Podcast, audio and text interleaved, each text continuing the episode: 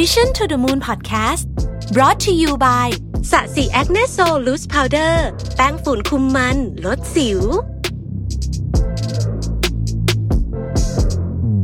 สวัสดีครับ ยินดีต้อนรับเข้าสู่ Mission to the Moon Podcast นะครับ คุณอยู่กับผมรวิศ หาญอุตสาหะครับ วันนี้เนี่ยผมเอาบทความที่เป็น Big Read จาก Financial Times นะครับ ที่ชื่อบทความว่า Inditex and the Future of Retail Don't Believe in the Death of the High Street นะฮะ คือเสื้อผ้าแฟชั่นแบบ High Street เนี่ยที่เราอาจจะมีโอกาสได้ไปช้อปปิ้งกันอยู่บ่อยๆเนี่ยนะครับอย่างเช่นแบรนด์ H&M อ่า Guess Gap Zara Topshop อะไรพวกนี้ต่างๆเนี่ยนะครับก็ต้องบอกว่า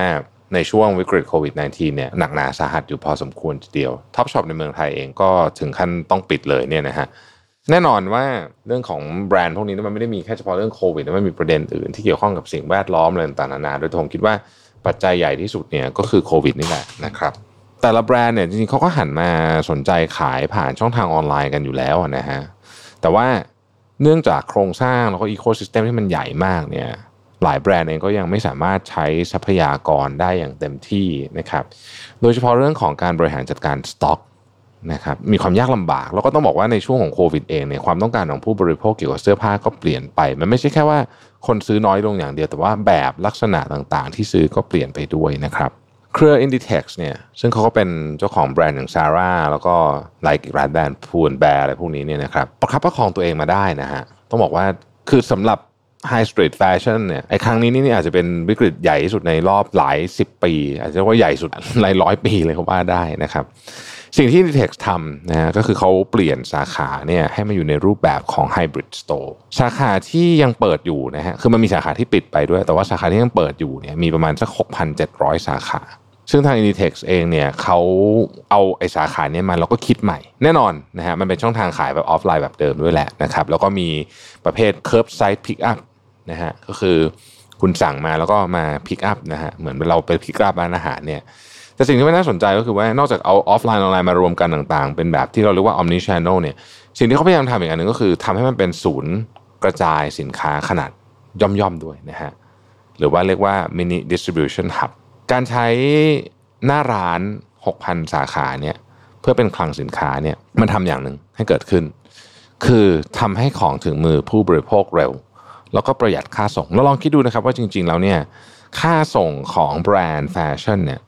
แล้วก็ความเร็วเนี่ยเป็นปัจจัยสำคัญมากๆเลยนะในการที่ทำให้คนซื้อหรือไม่ซื้อถ้าเราลองซื้อแบรนด์ไหนแล้วส่งของกันสองอาทิตย์อย่างเงี้ยเราคงไม่อยากได้มันมีความมันมีความอิมพ l ลส์อยู่ประมาณหนึ่งนะครับ แล้วก็เรื่องค่าส่งมันก็เป็น part สำคัญมากเลยของแบรนด์ต่างๆ อันนี้ไม่รวมถึงขาคืนด้วยนะฮะเราเคยทำรายงานชิ้นหนึ่งเกี่ยวกับการคืนสินค้าแฟชั่นว่ามันเป็นโอ้โห ต้นทุนมหาศาลมาก เพราะฉะนั้นถ้ามันร่นระยะพวกนี้ลงได้เนี่ยมันก็ช่วยนะฮะเราลองนึกถึงเมืองไทยนะฮะเมืองไทยเนี่ย Pomelo ก็ทำอะไรคล้ายๆแบบนี้เหมือนกันก็คือว่าเขาไปตั้งจุดต่างๆ ในตามออฟฟิศตามอะไรอย่างเงี้ยเพื่อให้คุณอย่างน้อยได้ลองหรือว่ามาคืนสินค้าตรงนี้เนี่ยซึ่งมันจะลดต้นทุนเรื่องโลจิสติกไปได้เยอะมาก ต้นทุนโลจิสติกซึ่งมันแพงขึ้นเรื่อยๆ ในช่วงวิกฤตด้วยเนี่ยนะครับก็ทำให้ Inditex สามารถบริหารจัดการเรื่องพวกนี้ได้นะฮะ หนึ่งในเทคโนโลยีสำคัญก็คือ RFID ที่ Nitex เอามาใช้นะฮะ RFID เนี่ยเราค่อนข้างจะคุ้นเคยกันดีอยู่แล้ว มันคือ Radio Frequency Identification นะครับเอามาสมมุติว่าเราสแกน RFID ในคลังเนี่ยเราจะรู้ว่าเฮ้ยอันนี้อยู่ตรงไหนของตรงไหนนะฮะแล้วก็เอาไป track สินค้าได้ด้วยนะครับ ซึ่งเทคโนโลยีนี้เนี่ยมันทำให้ Inditex เนี่ยทราบถึงจำนวนแล้วก็รายละเอียดของสินค้าในแต่ละสาขาได้อย่างละเอียด ซึ่งต้องบอกว่าไม่ง่ายนะฮะไม่ง่าย ใครที่ทำงานอยู่เกี่ยวกับ Inventory จะรู้ว่า RFID นี่มีประโยชน์มากนะทำให้โดยเฉพาะสินค้าประเภทแบบนี้นะที่เป็นชิ้นชิ้นชิ้นชิ้นย่อยย่อยย่อยมีไซส์มีสีมีอะไรเงี้ย work มากนะครับ Inditex เนี่ยเริ่มติดตั้งนะฮะ RFID เนี่ยสิบปีละแต่เพิ่งจะมาเสร็จสมบูรณ์กันในปี 2019 นี่แหละนะครับผลของมันน่าสนใจ ในปี 2019 เนี่ยยอดขายช่องทางออนไลน์เนี่ยนะครับอยู่ที่ 14%ของยอดทั้งหมด 28,000 ยูโร 14%ของ 28,000 ยูโรนะครับ ในปี 2020 เนี่ยยอดขายช่องทางออนไลน์เนี่ยเพิ่มขึ้นมาเป็น 32%แต่ที่น่าสนใจสุดๆ ไปเลยก็คือว่าตอนสิ้นปี 2020 เนี่ยรายได้จากช่องทางออนไลน์เนี่ยเพิ่มขึ้นเป็น 77%สูงกว่ายอดขายเฉลี่ยจากการขายเสื้อผ้าออนไลน์ทั่วโลกเนี่ยถึง 3 เท่าเลยนะครับถ้าเกิดว่ามันเป็น in line กับแบรนด์อื่นก็คงจะไม่ได้มีอะไรน่าประหลาดใจ แต่ว่าการที่เขาจัดทำเรื่องเนี้ย เรื่อง RFID เอาเข้ามาใช้ แล้วทำให้มันเป็น mini distribution hub ได้เนี่ยมันทำให้เขาสามารถขายได้มากกว่าอื่นเนี่ยสามเท่าเลยนะฮะอนาคตต่อไปจะเป็นยังไง ถึงแม้ว่าตัวเลขออนไลน์จะสวย แต่ว่าประธานของ Inditex เนี่ยเขาก็ยังเชื่อมั่นนะ ว่ายังไงแฟชั่นต้องมีหน้าร้าน เขากล่าวบอกว่า I don't believe in the death of the high street เขาเชื่อว่า in store เนี่ยยังไงก็ไม่หายไปไหนนะครับ แต่อย่างไรก็ดีโมเดลมันอาจจะเปลี่ยน ประธาน Inditex เนี่ยบอกว่าเขาเชื่อว่า in store ต้องมีมันเป็นเรื่องของ experience มันเป็นเรื่องของการ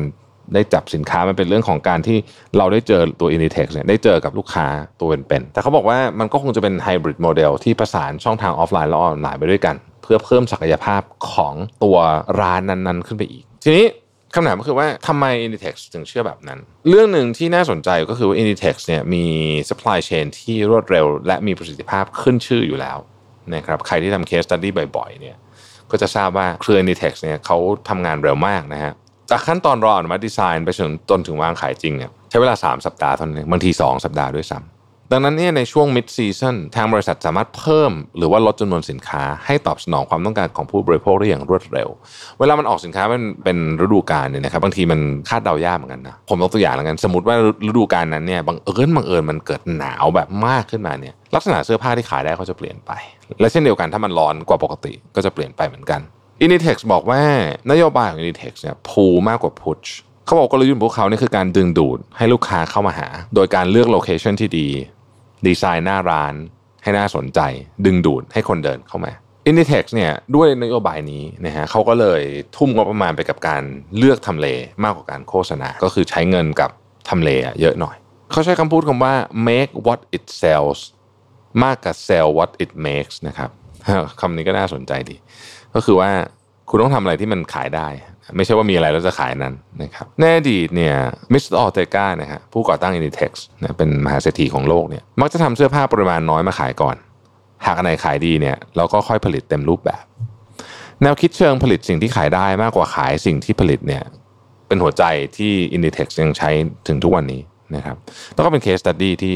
เราได้อ่านกันอยู่บ่อยๆเหมือนกันนะฮะแต่มันก็มีความท้าทายอยู่เหมือนกันสำหรับเคสของ Inditex นะครับเขาทำได้ดีมากในออนไลน์ แม้จะเจอโควิด แต่ว่าอีกปัญหาหนึ่งที่มันรุมเร้า High Street Fashion Fast Fashion อยู่เนี่ยก็คือเรื่องของ sustainability เนาะเราก็มีประเด็นนี้ค่อนข้างชัดเจน แล้วก็เรื่องของแรงงาน โดยเฉพาะเคสแรงงานที่ซินเจียงอุยกู ซึ่งอันเนี้ยก็เป็นประเด็นนะฮะซึ่งก็ไม่ได้โดนแบรนด์เดียวแหละคนอื่นก็โดนเหมือนกันนะฮะเขาก็มีวิธีการบริหารจัดการกันไป เราก็ได้ยินข่าวกันไปพอสมควรเรื่องนี้ Inditex ออกมาประกาศว่าจะมีนโยบายการใช้ zero waste to landfill นะฮะ แล้วก็ใช้ลดการใช้พลาสติกแบบใช้ลดทิ้งอะภายใน 2023 ก็คืออีก 2 ปี นอกจากนั้นเนี่ยจะลดการใช้น้ำในขั้นตอนการผลิตให้ได้ 25%ภายในปี 2025 ส่วนปัญหาการใช้แรงงานทางแบรนด์ได้ออกมาปฏิเสธ แล้วว่าไม่ได้มีส่วนเกี่ยวข้อง แต่ผมเชื่อว่าเรื่องนี้เนี่ยต้องระมัดระวังมากในอนาคตเพราะมันเซนซิทีฟจริงๆ supply chain ของเสื้อผ้าอาจจะไม่ได้ยาวเหมือนกับธุรกิจ บางอย่าง แต่ว่ามันก็มีแนวโน้มเหมือนกันที่มันจะไปโดนในเรื่องการใช้แรงงานที่ไม่ถูกต้องตามหลักสากล อีกความท้าทายหนึ่งมาจากตัวธุรกิจเองนะฮะก็คือปัญหาการแข่งขัน ไม่ใช่หรอกจะเรียกปัญหาก็ไม่เชิงมันคือการแข่งขัน อันเข้มข้นในวงการแฟชั่นนะครับตัวอย่างเช่นชีอินเนี่ยคู่แข่งรายใหญ่จากจีนเมืองไทยผมว่าหลายท่านก็ใช้นะฮะคือเสื้อผ้าเยอะมากราคาถูกมากก็เป็นปัญหาให้กับซาร่าได้เช่นเดียวกัน ซึ่งโอเคหลายคนบอกเฮ้ยมันคุณภาพไม่เหมือนกัน แต่ว่าบางคนอาจจะไม่ต้องการคุณภาพสูง ก็ได้ในของบางอย่าง แบรนด์ที่แต่ก่อนใช้ออนไลน์อย่างเดียว เช่น ASOS หรือว่า Boohoo เนี่ยก็เริ่มมีการวางขาย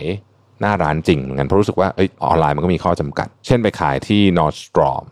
นะฮะหรือว่าไปขายในห้างสรรพสินค้าเอาชายาที่ตะวันออกกลางอะไรแบบนี้เป็นต้น เพราะฉะนั้นวงการแฟชั่นถูก disrupt เยอะมากในช่วงโควิด -19 เพราะว่าคนไปหน้าร้านไม่ได้นะครับ แล้วก็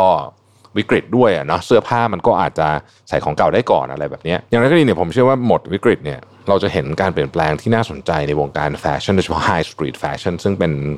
อะไรที่มันเข้าถึงได้ค่อนข้างง่ายเนี่ยนะครับ luxury fashion ก็จะเป็นอีกแบบหนึ่งนะ คือเขาก็จะมีความท้าทาย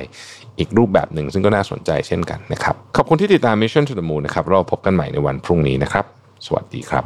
Mission to the Moon Podcast Presented by Sasi Acne Sol แป้งฝุ่นคุมมันลดสิว